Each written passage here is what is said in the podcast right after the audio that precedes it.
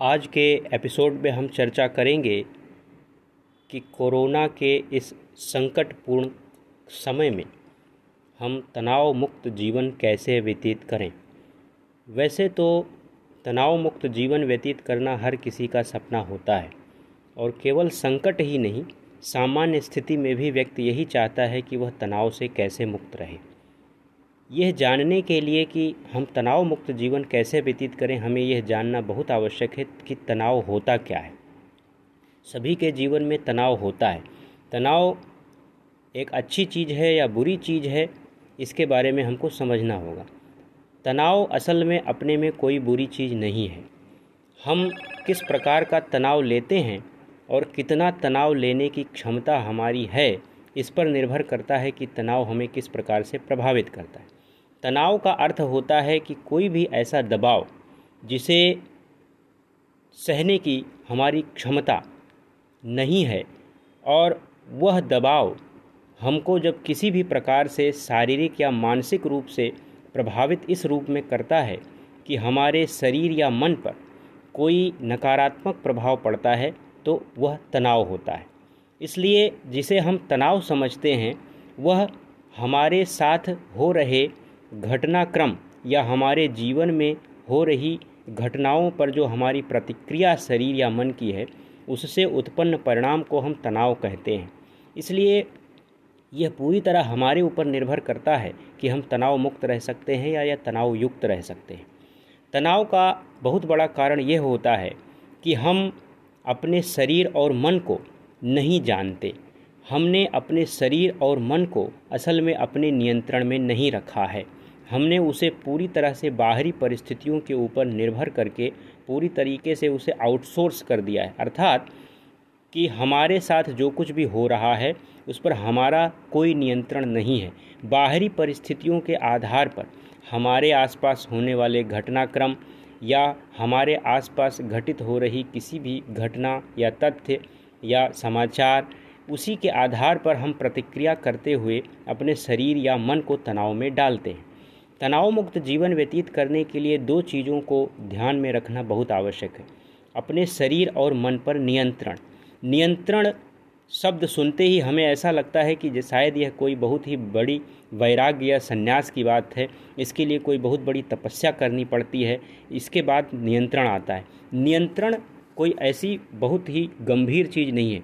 नियंत्रण का सीधा सीधा अर्थ यह होता है कि जो कुछ भी हम करते हैं, उस पर हमारा संपूर्ण नियंत्रण, यानी कि हम जानते, समझते हुए कोई भी चीज़ करते हैं। हम एक ऐसी स्थिति में भी आ सकते हैं कि हम जो कुछ सोचते हैं, जो कुछ करते हैं, उसको यह जानते हुए करें कि हम क्या करने जा रहे हैं, क्यों करने जा रहे हैं, इसका परिणाम क्या होगा और उस परिणाम का हमारे शरीर और मन पर क्या प्रभाव होगा। आज के वातावरण में बहुत सी चीज़ें ऐसी हैं जिनको हम बिना जाने या बिना उसकी गहराई में गए ही प्रतिक्रिया स्वरूप करते रहते हैं। इसलिए तनाव युक्त और तनाव मुक्त होना बहुत ही आसानी से हमारे नियंत्रण में है कि हम किस प्रकार से रहना चाहते हैं। तनाव मुक्त जीवन व्यतीत करने के लिए सबसे बड़ी आवश्यकता है अपने शरीर और मन की शक्ति को बढ़ाना। अपने को मानसिक रूप से अधिक शक्तिशाली बनाने के लिए हम मस्तिष्क की जो क्षमता है, उसका उपयोग नहीं कर पाते हैं। क्योंकि हम मस्तिष्क को शक्तिशाली नहीं बना पाते। मन, मस्तिष्क को शक्तिशाली बनाने के लिए प्राणायाम और ध्यान से बड़ी कोई शक्ति नहीं है। वही एक ऐसा व्यायाम है जो मानसिक व्यायाम है।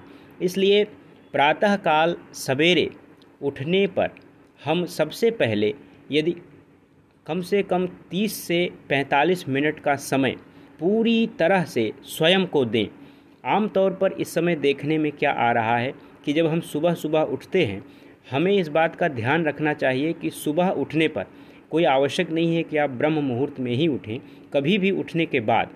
हालाँकि ये बात और है कि आप नौ बजे, दस बजे उठेंगे तो निश्चित रूप से एक उस तरीके का फ्रेशनेस हमारे शरीर और मन पर नहीं रहता।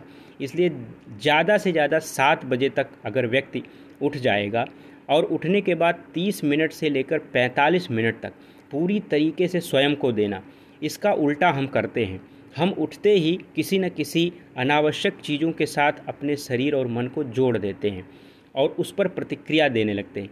हमें इस बात का हमेशा ध्यान रखना चाहिए कि सुबह उठते ही, सुबह उठने के एक घंटे तक यदि आप मन को पूरी तरीके से खाली रखते हुए जो कुछ भी करते हैं, उसी के आसपास हमारा पूरा दिन व्यतीत होता है। यानी कि उठने के बाद अगर एक घंटे तक हमने किसी भी चीज़ को सोशल मीडिया के किसी प्लेटफॉर्म पर नहीं गए, किसी चीज़ को नहीं देखा, समाचार पत्र नहीं देखा, टेलीविज़न नहीं देखा, किसी भी चीज़ के साथ अपने मन को नहीं लगाया। पूरी तरीके से अपने समय को अपने ऊपर व्यतीत किया। चाहे व्यायाम किया, ध्यान किया या कोई अच्छी चीज़ें देखी, हम कुछ नहीं कर सकते तो कम से कम भजन ही सुन ले। कोई अच्छा गीत ही अगर हमको फिल्मी पुराना या कहीं भी लिखने में आता है, सुनने में आता है, उसी को सुने या कोई एक ऐसी चीज़ पढ़ लें, किसी का वृत्तांत पढ़ें, कोई भी चीज़। लेकिन हम करते क्या हैं, हम व्हाट्सएप या तो व्हाट्सएप का स्टेटस चेक करते हैं उठते ही, या तो फेसबुक पर जाकर हम स्टेटस चेक करते हैं कमेंट करने लगते हैं या देखते हैं हमको कितने लाइक्स आए या कितना कमेंट हमारा आया। इसके अलावा और कुछ नहीं मिलता तो टेलीविज़न खोल के देखने लगते हैं कि क्या हुआ। फिर समाचार, उससे क्या होता है कि हमारा मन जो है सुबह सुबह प्रतिक्रियात्मक भाव में आ जाता है, यानी कि हम प्रतिक्रिया देने लगते हैं। कोई भी चीज़ देखेंगे, सुबह सुबह उठने के बाद एक घंटे तक। सुबह जैसे उठते ही तो हमारे मन में जब प्रतिक्रिया आ गई तो हमारे मन में दूसरी बातें चलने लगी। तमाम सामाजिक, राजनीतिक ऐसे भाव चलने लगे। लेकिन यदि उठने के बाद एक घंटे तक हमने विशुद्ध रूप से अपने ऊपर समय दिया, चाहे वो व्यायाम के द्वारा, ध्यान के द्वारा, प्राणायाम के द्वारा, या कोई चीज़ पढ़ अच्छी चीज़ पढ़ी, किसी महापुरुष का कोई कोई सत्संग, प्रवचन, किसी के बारे में कोई अच्छी चीज़ तो जब हम ये एक घंटे में देते वही उसी के इर्द गिर्द हमारा मन घूमता रहता है और दिन भर हमारे मन में वही संस्कार बनता चला जाता है। इस बात को हमें ध्यान रखना पड़ेगा कि उठने के बाद एक घंटे तक जो कुछ भी हम सोचते हैं या करते हैं, वही हमारे अवचेतन मन में चला जाता है और उसी के इर्द गिर्द हमारा पूरा दिन व्यतीत होता है। इसलिए तनाव मुक्त रहने के लिए सबसे बड़ा जो हथियार है, और वो यह है कि सुबह उठते ही, एक तो बहुत देर तक नहीं सोएँ, और सुबह उठते ही एक घंटे तक पूरा का पूरा समय केवल स्वयं को दें, जहाँ तक हो सके मन को शांत करने का प्रयास करें, और पूरी तरीके से प्रकृति से जुड़ें, सकारात्मक और सात्विक विचार के साथ जुड़ें। इससे हमारे अवचेतन मन में एक सकारात्मक प्रवृत्ति का निर्माण होगा, जिसके इर्द गिर्द हमारा पूरा दिन व्यतीत होगा। इसलिए तनाव मुक्त रहने की सबसे बड़ी जो बूटी है, वो यही है कि हम सुबह उठने के बाद एक घंटे तक वो पूरा का पूरा समय स्वयं को ही दें। कोई बहुत बड़ा प्रयास करने की आवश्यकता नहीं है। यह एक ऐसा प्रयास है, जिसे आप बड़ी सरलता के साथ अपने जीवन में यदि अप्लाई करेंगे तो आपको ये दिखेगा कि इसका अद्भुत परिणाम होता है।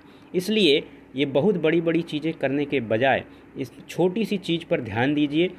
सुबह अगर हो सके तो जल्दी उठने का प्रयास करें। यदि नहीं उठ सकते तो सात बजे से ज़्यादा तो बिल्कुल न सोएँ और सोकर उठने के एक घंटे तक मन को पूरी तरीके से अपने नियंत्रण में रखें और किसी भी चीज़ की प्रतिक्रिया मन को न करने दें और मन को एक क्रियात्मक भाव में रखते हुए स्वयं पर ध्यान दें। उससे आपके मन में एक सकारात्मक और सात्विक भाव आएगा और मन की शक्ति बढ़ेगी और आपको तनाव मुक्त होने में मदद मिलेगी। धन्यवाद। आज के नए एपिसोड में हम चर्चा करेंगे कि जीवन में आस्था का कितना महत्व है। जब हम आस्था की बात करना शुरू करते हैं तो आधुनिक समाज में जो आधुनिक मानव सभ्यता पिछले कुछ सौ वर्षों में निर्मित हुई है, उसमें आधुनिकता और तर्कवाद के नाम पर आस्था पर एक प्रश्न चिन्ह सा लग जाता है। क्योंकि बहुत से लोग आस्तिक और नास्तिक के बीच में तथा विभिन्न विचारधाराओं या साधना पद्धतियों के मतभेद और विरोध के चलते आस्था को एक गलत नज़रिए से देखने का प्रयास करते हैं। और कहीं न कहीं हम आधुनिक तर्कवाद के नाम पर आस्था पर एक प्रश्न चिन्ह लगाने का प्रयास करते हैं, यानी कि एक संशयवादी दृष्टिकोण, आधुनिकता और तर्कवाद के नाम पर मानव सभ्यता ने विकसित कर रखा है। ऐसे में कई बार एक पाखंडी चरित्र हमारे व्यक्तित्व का सामने आने लगता है, क्योंकि हमें ऐसा लगता है कि अगर हम आधुनिक मानव सभ्यता का अंग हैं और आधुनिक हैं, तर्कवादी हैं तो सार्वजनिक रूप से हमें यह दिखाने का प्रयास करना चाहिए कि हम आस्थावादी नहीं हैं। अर्थात हम तर्कवादी हैं, हम तर्क पर विश्वास करते हैं और यदि हमने अपनी आस्था प्रकट की या स्वयं को आस्थावादी दिखाया तो कहीं न कहीं हम एक पिछड़ेपन के स्वरूप के तौर पर स्वयं को प्रस्तुत करेंगे। इसलिए पिछले कुछ सौ वर्षों में आधुनिक सभ्यता एक संशय का शिकार रहती है। आमतौर पर हर मनुष्य एक किसी न किसी प्रकार के संशय या जिसे कन्फ्यूज़न कहते हैं, उसके दौर में जीने लगता है।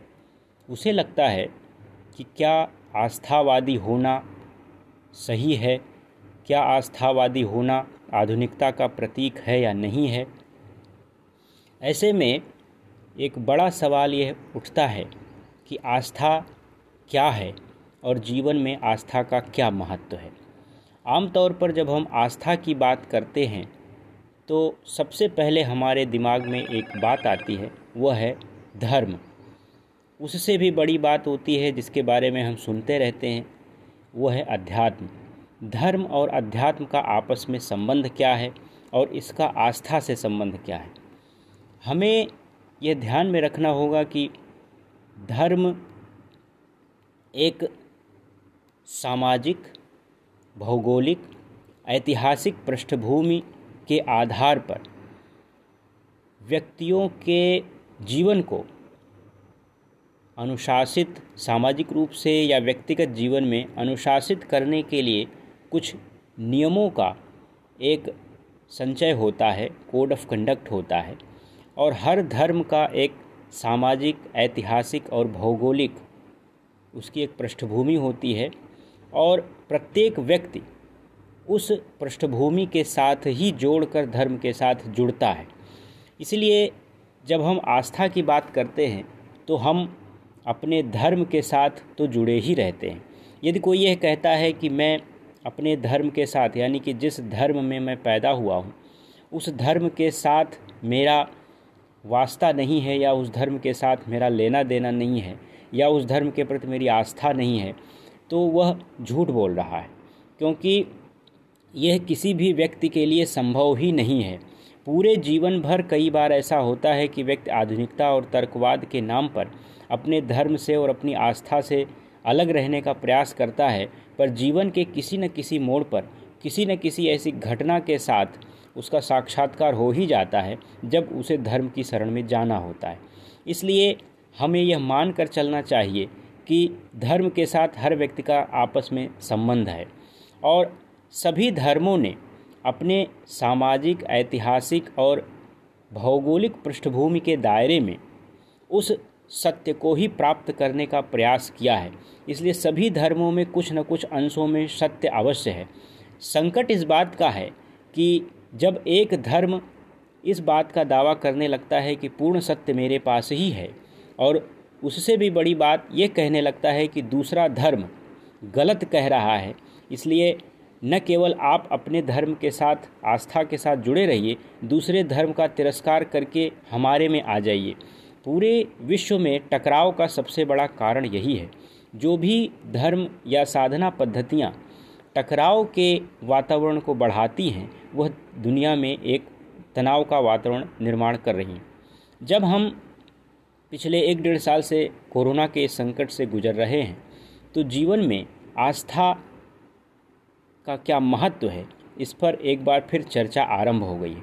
क्योंकि कई बार कोरोना के संकट में किसी भी व्यक्ति के जीवन में ऐसे अवसर आए कि जब उसके लिए सभी मार्ग बंद हो गए और उसे पूरी तरी, पूरी तरीके से स्वयं पर निर्भर रहकर एक ऐसी शक्ति या अपने भीतर एक ऐसी शक्ति का संचार करना पड़ा कि उसी पर निर्भर होकर उसे अपने को स्वस्थ और जीवन को बचाए रखने के लिए निर्भर रहना पड़ा। ऐसे में आस्था का महत्व एक बार फिर सामने आने लगा है। इसलिए हमें यह जानना आवश्यक है कि आस्था होती क्या है और जीवन में आस्था का क्या महत्व है। असल में किसी भी व्यक्ति के लिए उसकी आस्था, उसके पूर्वजों के द्वारा बनाए गए जो धार्मिक नियम हैं और उसकी जो सामाजिक, ऐतिहासिक और भौगोलिक पृष्ठभूमि है, उससे अलग नहीं हो सकता। जब मैं इस विषय पर चर्चा कर रहा हूँ तो मुझे यह मान कर चलना पड़ेगा कि मेरी आस्था का दायरा मेरा हिंदू धर्म ही है। इसलिए मैं किसी भी आस्था के विषय में जब चर्चा करूँगा तो और करनी भी चाहिए तो हिंदू धर्म के दायरे में ही कर सकता हूँ।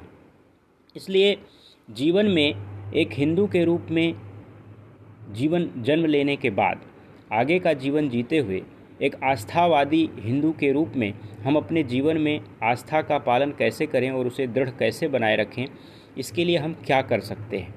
मुझे लगता है कि अभी तक आध्यात्मिकता का कोई एक यूनिवर्सल या सार्वभौमिक सिद्धांत विकसित नहीं हो पाया है। इसलिए सभी धर्म स्वयं को श्रेष्ठ बताए रखने के लिए बहुत से सार्वभौमिक आध्यात्मिक सिद्धांतों की अवहेलना इसलिए करते हैं क्योंकि उन्हें लगता है कि यदि हमने इसे अपना लिया तो हम दूसरे धर्म को श्रेष्ठ मानने के लिए विवश हो जाएँगे। इसलिए मुझे लगता है कि हिंदू साधना पद्धति या हिंदू जीवन शैली में योग, प्राणायाम या इस ध्यान जैसी जो शैली है, उसके प्रति कहीं न कहीं जो एक आकर्षण रहता है लोगों में, उसको एक तिरस्कृत करने का प्रयास लोग केवल इस पाखंड के चलते करते हैं कि उन्हें लगता है कि यदि इसका हमने अनुसरण किया तो हम हिंदू धर्म की श्रेष्ठता को सिद्ध करेंगे। परंतु मुझे लगता है कि योग, प्राणायाम, ध्यान, ऐसी चीज़ें अब एक सार्वभौमिक आध्यात्मिक सिद्धांत के रूप में सामने आनी चाहिए। यह अपने प्रति, अपने शरीर, अपने मन के प्रति आस्था को दृढ़ करता है और हम इनका पालन करते हुए, आधुनिक मानव सभ्यता के अनुसार, तर्कवादी होते हुए भी इनका पालन करते हुए अपने मन को, अपने से जोड़कर हम अपने को पहचान कर अपनी आस्था को स्वयं पर ही दृढ़ करना चाहते क्योंकि आधुनिक मानव सभ्यता या आधुनिक मानव विज्ञान, मनोविज्ञान, ये सब कुछ इस पर निर्भर करता है कि व्यक्ति ही सब कुछ है और व्यक्ति में ही सब कुछ निहित है। और मुझे लगता है कि हमारी हिंदू साधना पद्धति और उपासना पद्धति या उसकी जो जीवन शैली है, वो भी यही सिखाती है कि व्यक्ति ही अपने को यदि जान ले तो उससे शक्तिशाली कुछ नहीं है। परंतु उसमें आग्रह इस बात का है कि जब व्यक्ति यह मानकर चलता है कि मैं ही सब कुछ हूँ तो सृष्टि को चलाने वाली जो परम सत्ता है, उसके प्रति उसका तिरस्कार का भाव आने लगता है। और उसके प्रति जब उपकार और शालीनता का भाव उसके मन में नहीं रहता तो कहीं ना कहीं हमारा व्यक्तित्व एक ऐसे दौर में चलता चला जाता है, जब हम प्रकृति का शोषण करने लगते हैं, प्रकृति पर विजय प्राप्त करने की कोशिश करने लगते हैं। जबकि सच यह है कि प्रकृति पर मनुष्य विजय प्राप्त नहीं कर सकता, प्रकृति के साथ ही उसको चलना है। और इसीलिए हिंदू साधना पद्धति, हिंदू जीवन पद्धति प्रकृति पुरुष के तात्विक सिद्धांत पर आधारित है और इसी को सांकेतिक रूप में बहुत से पुराणों और अनेक शास्त्रों के माध्यम से, कथाओं के माध्यम से प्रस्तुत किया गया। इसलिए एक हिंदू होने के नाते हमें इस बात का ध्यान रखना चाहिए कि हमारे जीवन में यदि आस्था को हमें मज़बूत करना है तो हमें, यदि हम बहुत विशद विशद रूप में कर्मकांड का पालन नहीं जीवन में करते तो भी हमें आस्थावादी होने के लिए पूजा पाठ थोड़ा बहुत ज़रूर करना चाहिए। बहुत से देवी देवता भगवान की, का विकल्प हमारे यहाँ दिया गया है। आप किसी भी एक भगवान के प्रति, सबसे अच्छा तो यही होगा कि भगवान शिव के प्रति अगर आस्था रखें, क्योंकि जब हम शिव या देवी माँ के प्रति आस्था रखते हैं तो हम प्रकृति और पुरुष के तात्विक सिद्धांत के साथ सीधे सीधे जुड़ जाते हैं। लेकिन आप किसी भी देवी देवता के साथ स्वयं को जोड़कर अधिक नहीं तो 10-15 मिनट का समय ज़रूर दें। एक मंत्र का जाप या एक स्तोत्र, जिसे आप पूरी तरीके से मन में अंगीकार कर लें, उसे धारण कर लें, उसके साथ एकाकार होकर यह मान लें कि हमारी सारी समस्याओं का समाधान या हमें मानसिक शक्ति देने का बहुत बड़ा जो कारण है, वो यह मंत्र और स्तोत्र है। और ऐसा करते हुए आप उसे धारण करें, दस या पंद्रह मिनट के लिए उसका पाठ करें, एक मंत्र का जाप करें और इसके साथ ही कुछ न कुछ धूप वगैरह जलाने के बारे में भी सोचें। धूप, बत्ती ये सब जलाने के बारे में हमें एक बात का ध्यान रखना पड़ेगा। हमारे शास्त्रों में जब घी का दीपक जलाना या अन्य पूजा सामग्री का उपयोग करने की बात की गई थी तो उस समय इस तरीके की इतनी बड़ी जनसंख्या नहीं हुआ करती थी, नगरीय सभ्यता नहीं थी, कंक्रीट के ऐसे घर नहीं होते थे जिसमें एक ही अपार्टमेंट में बहुत बहुत सी फ्लोर्स पर बिल्डिंगें हुआ करती थी। तो इसलिए हमें इस बात का अब ध्यान रखना होगा कि हम जब धूप वगैरह का घर में जलाने की बात करते हैं, घी का दीपक जलाने की बात करते हैं तो हमें ये बात ध्यान रखनी चाहिए कि हमारे घर में वेंटिलेशन की पूरी पर्याप्त सुविधा है या नहीं है। और वेंटिलेशन की सब, पर्याप्त सुविधा होते हुए आजकल बाज़ार में बहुत से ब्रांड के घी और धूप वगैरह आते हैं। तो उसमें होता क्या है कि उसमें अपने व्यावसायिक लाभ के लिए कहीं तारपीन का तेल है, कहीं कार्बन उसमें जला दिया, लगा लगा दिया जाता है ताकि वो बहुत तेज़ी से जल कर धुआँ करता है, तीखी सुगंध आती है उसकी। तो हमको लगता है कि बहुत, लेकिन वो घर में एक टॉक्सिक विषैला वातावरण प्रस्तुत करता है। इसलिए हमें इस बात का ध्यान रखना पड़ेगा कि धूप जलाने के लिए एक बात का पंचगव्य से बनी हुई जितनी भी धूप या बत्ती होती है, उसी में केवल वातावरण को शुद्ध करने की क्षमता होती है। और घी का प्रयोग, घी जलाने का प्रयोग घर में तब तक नहीं करना चाहिए, जब तक पूरी तरीके से वेंटिलेशन की सुविधा आप नहीं कर लें। यदि हम किसी पूजा घर में नियमित रूप से घी का दीपक जला रहे हैं या कोई ऐसा तीखी सुगंध वाला धूप या अगरबत्ती जला रहे हैं, जिसमें कि तीखी सुगंध करने के लिए तारपीन का तेल या किसी प्रकार से और कॉर्बन की उसमें मात्रा मिला दी गई है ताकि वो तीखी सुगंध दे। तो हमको ये ध्यान रखना चाहिए कि प्रॉपर वेंटिलेशन नहीं होने से वह जो विषैला धुआँ है वो पूरे घर में घूमता रहता है। हमको ऐसा लगता है कि हम पूजा कर रहे हैं, लेकिन हम अपने घर को एक विषैले वातावरण में प्रवेश करा ले जाते हैं। इसलिए जब भी धूप और दीपक जलाएँ, ध्यान रखें कि दीपक जलाने के स्थान पर ऐसे कोई भी धूप या उसका कौन जलाएँ जो पंचगव्य से बना हो। केवल पंचगव्य से बना हुआ कोन या धूप ही हमें पूरी तरीके से हमारे वातावरण को ऑक्सीजन दे सकता है। और यदि हवन करना हो तो हवन सामग्री पर्याप्त मात्रा में सही ढंग से शास्त्रीय सम शास्त्र सम्मत तरीके से जितनी लिखी हुई है, वह अगर आप देखें, जब मिले तभी जलाएँ। घी के बारे में बहुत से ब्रांड मार्केट में हैं जो नकली होते हैं। इसलिए शुद्ध रूप से देसी गाय का घी जब तक नहीं मिलता है, तब तक हवन न करें। हवन करने के लिए हमेशा इस बात का ध्यान रखें कि हवन करते समय थोड़ी सी खुली जगह पर ज़रूर करें। बंद कमरे में यदि आपने हवन किया तो उसका कोई लाभ न होने के बजाय उसका नुकसान ही होगा। इसलिए हमेशा इन बातों का ध्यान रखें। आस्था जीवन में बहुत आवश्यक है। हिंदू के रूप में यदि हमने जीवन लिया है और हिंदू के रूप में हमारा जन्म हिंदू परिवार में हुआ है तो हमें आस्थावादी होना चाहिए। योग, प्राणायाम, ध्यान की पद्धति का पालन ज़रूर करना चाहिए। पंद्रह मिनट के लिए पूजा ज़रूर करें। किसी एक देवता या भगवान को मन में धारण कर उनके अनुरूप एक मंत्र और स्तोत्र को धारण करें। एक मंत्र का, एक माला 108 मंत्र का जाप करें और किसी न किसी एक स्तोत्र को, राम रक्षा स्तोत्र है, शिव तांडव स्तोत्र है या शिव जी का कोई स्तोत्र है, देवी सूक्त है, देवी जी का पाठ है। अगर बहुत बड़े बड़े बृहद कर्मकांड के साथ आप पूजा नहीं कर सकते तो घर में इतना निश्चित रूप से करें, कृष्ण जी के बारे में कोई स्तोत्र है उसका पाठ कर सकते हैं। लेकिन एक स्तोत्र और मंत्र का ज़रूर जाप करें और ये हमारे जीवन में, हमारे मन को आस्थावान बनाकर मन को मज़बूत करेगा। जीवन को मज़बूत करेगा, जीवन को सकारात्मक विचार की तरफ़ ले जाएगा और हमें हर प्रकार की चुनौतियों और परिस्थितियों का सामना करने के लिए तैयार करेगा। धन्यवाद। आज के एपिसोड में हम चर्चा करेंगे कि क्रोध क्या है? क्रोध किसे कहते हैं? क्रोध का स्वभाव क्या है? हमसे क्रोध का संबंध क्या है?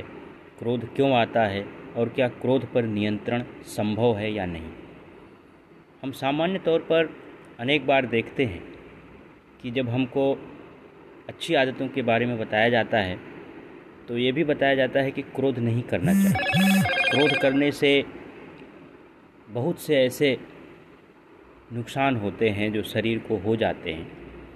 और क्रोध में कही हुई बात संबंधों को ख़राब कर देती है क्रोध में लिया हुआ निर्णय, आवेश में लिया हुआ निर्णय, एक दीर्घकालिक स्तर पर बहुत तरीके से हमको, हमारे सामाजिक संबंधों को, व्यक्तिगत संबंधों को नुकसान पहुंचाता है।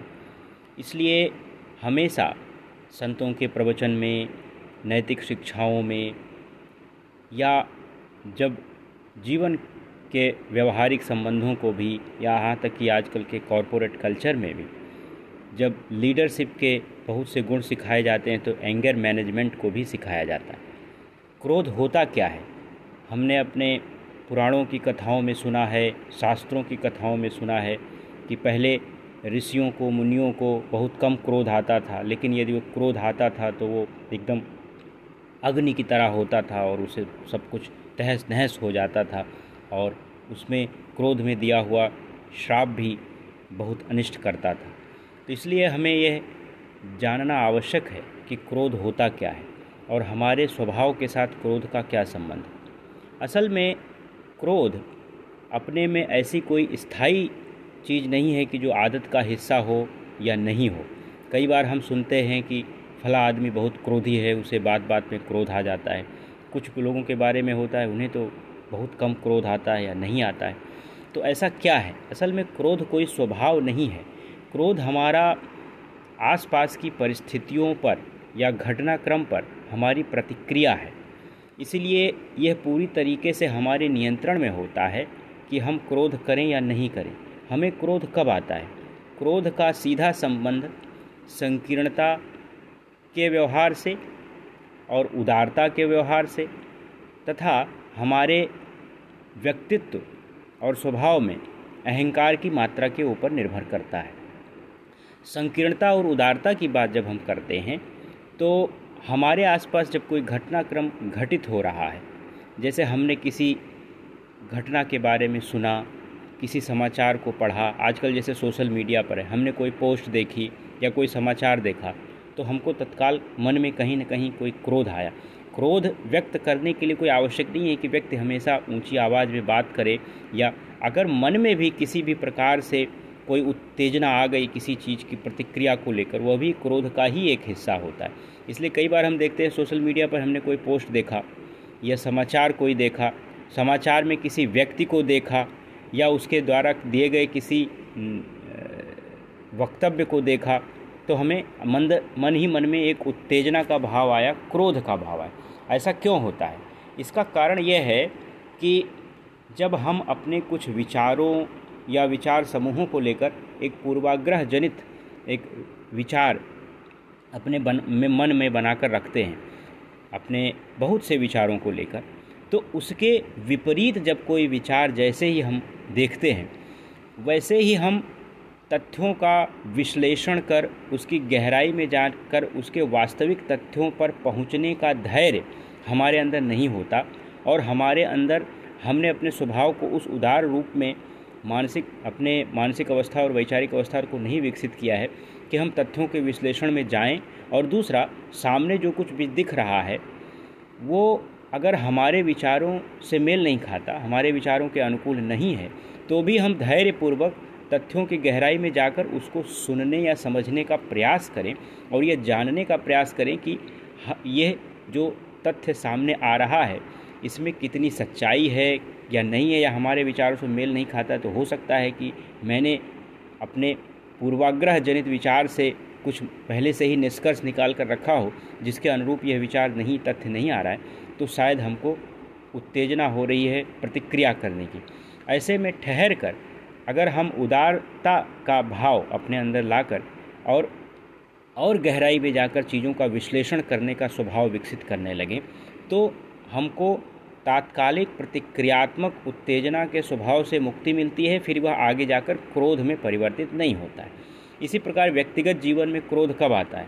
कई बार देखा जाता है कि हम कोई काम कर रहे हैं और सामने वाला व्यक्ति हम किसी चीज़ में व्यस्त हैं तो हम पूरी तरीके से अपने में खोए हुए हैं। वह एक अत्यंत संकीर्ण और स्वार्थी व्यवहार हमारे स्वभाव का उस समय हुआ और उस समय आकर हमको अच्छे से अच्छे काम के लिए किसी ने हमको कुछ बोला या टोक दिया तो हमारी तात्कालिक प्रतिक्रिया गुस्से में होकर बहुत तेज़ हम उसकी तरफ़ पलट कर देखते हैं या तेज़ आवाज़ में बात उसको जवाब देते हैं। परिवार के सदस्यों के साथ भी होता है, दूसरे सदस्यों के साथ भी। ऐसा इसलिए होता है क्योंकि हम ने अपने मन की स्थिति को, स्वभाव को इस तरीके से विकसित कर रखा है कि जब हम स्वयं में पूरी तरीके से तन्मय होकर, एकाग्र एकाग्र नहीं बल्कि संकीर्ण और स्वार्थी होकर जब अपने साथ तन्मयता के साथ लगे रहते हैं तो हमको किसी दूसरे का दखल या दूसरे का हस्तक्षेप बिल्कुल पसंद नहीं आता है। तो अपने इस स्वभाव पर भी नज़र रखनी चाहिए। तीसरा बड़ा क्रोध का कारण होता है कि जब हम किसी बड़े विषय पर, पहले से ही हमने कोई निष्कर्ष किसी विषय पर निकाल कर रखा हुआ है, और हम चाहते हैं कि इस घटनाक्रम का परिणाम यह हो या हमारी बातचीत जब किसी से हो रही है, हम कहने के लिए, जैसे हमने कहा कि हम इस विषय पर बहस चाहते हैं। लेकिन बहस में हम खुले मन से तथ्यों का विश्लेषण करने के लिए तैयार नहीं होते। और हमें ऐसा लगता है कि हमने जो निष्कर्ष पहले निकाल रखे हैं, उन्हीं निष्कर्षों के आसपास चीज़ें घटित हों। जब ऐसा नहीं होता है तो हम जो हमारे निष्कर्ष के प्रतिकूल जो कुछ भी हो रहा है, उस पर हमको क्रोध आता। है यह क्रोध है। इसलिए क्रोध स्वभाव का हिस्सा नहीं है। क्रोध पर नियंत्रण पूरी तरह से संभव है। इसमें तीन बातों का ध्यान यदि हम रखें, पहला, हमारा पूरी तरीके से संकीर्ण और स्वार्थी व्यवहार नहीं होगा। अगर हम पूरी तरीके से संकीर्ण और स्वार्थी स्वभाव के साथ, अगर किसी विषय में तन्मयता के साथ लगे हुए हैं और दूसरे का हस्तक्षेप हम सहन नहीं करना चाहते हैं, उस, अपने उस स्वभाव पर नज़र रखनी चाहिए धीरे धीरे उस पर विजय प्राप्त करनी चाहिए। दूसरा, हम पूर्वाग्रह के भाव से किसी विषय या तथ्य को लेने के बजाय उदार भाव से तथ्यों का विश्लेषण कर और धैर्य के साथ किसी निष्कर्ष पर पहुँचने का प्रयास करें और तत्काल उत्तेजित होकर प्रतिक्रिया व्यक्त न करें और तथ्यों की गहराई में जाकर धैर्यपूर्वक प्रतीक्षा करें कि ये कुछ जो भी तथ्य हमारे सामने आ रहे हैं, उनका विश्लेषण करने के बाद हम किस निष्कर्ष पर पहुँचते हैं। हो सकता है कि हम उसी निष्कर्ष पर पहुँचें, जो तथ्य हमारे सामने दिखाई पड़ रहा है और सामान्य रूप में आरंभिक तौर पर, जिसके साथ हम सहमत नहीं हो पा रहे थे, लेकिन गहराई में तथ्यों से जाने के बाद और धैर्यपूर्वक प्रतीक्षा करने के बाद हो सकता है कि हमारे तथ्य उस सामने वाले तथ्य के साथ मेल खा जाएँ और पहले का जो हमारा पूर्वाग्रह है, वह कुछ कम हो जाए। इसी प्रकार तीसरा है पहले से ही किसी विषय में निष्कर्ष निकालने के बजाय हमको बहुत ही खुले मन से चीज़ों के बारे में जिसको ओपन कहते हैं, खुला रखना चाहिए मन कि अगर यदि कोई नया विचार, नया सुझाव, नया तथ्य सामने आ रहा है तो उसके लिए हमको तैयार रहना चाहिए। इसी प्रकार किसी व्यक्ति को लेकर हमारा पूर्वाग्रह, किसी संस्था, किसी संप्रदाय, किसी विचार या किसी भी चीज़ के लिए पूर्वाग्रह जनित विचार जितना ही ज़्यादा होगा, संकीर्णता हमारी उतनी ही बढ़ती जाएगी और हमको उत्तेजित व्यवहार के साथ प्रतिक्रिया करने के स्वभाव में, रहने के नाते क्रोध का स्वभाव विकसित होने लगेगा। इसलिए क्रोध पर नियंत्रण प्राप्त करने के लिए अपने अहंकार बौद्धिक अहंकार को थोड़ा सा नियंत्रण में लेना चाहिए, जो मैं सोचता हूँ, जो मैं चाहता हूँ, जो मैं समझता हूँ, या जो मेरा बौद्धिक दायरा है, वही सब कुछ है, और उसके प्रतिकूल कुछ भी हो रहा है तो उस पर हमको प्रतिक्रिया देना आवश्यक है। यह स्वभाव धीरे धीरे क्रोध की ओर ले जाता है। इसी प्रकार संकीर्णता के साथ पूर्वाग्रह जनित विचार और निष्कर्ष के आधार पर यदि हम अपने आसपास हो रहे घटनाक्रम या तथ्यों को देखते हैं तो यह भी धीरे धीरे हमको क्रोध की ओर ले जाता है। इसी प्रकार बहुत ही संकीर्ण और स्वार्थी स्वभाव के साथ यदि हम अपनी स्वभाव को विकसित करते हैं तो यह भी हमें क्रोध की ओर ले जाता है। इसलिए क्रोध स्वभाव नहीं है, क्रोध परिस्थिति पर हमारी प्रतिक्रिया का परिणाम है और इस पर धीरे धीरे विजय प्राप्त की जा सकती है। धन्यवाद। अगले एपिसोड में हम किसी दूसरे विषय पर चर्चा करेंगे। तब तक के लिए नमस्कार।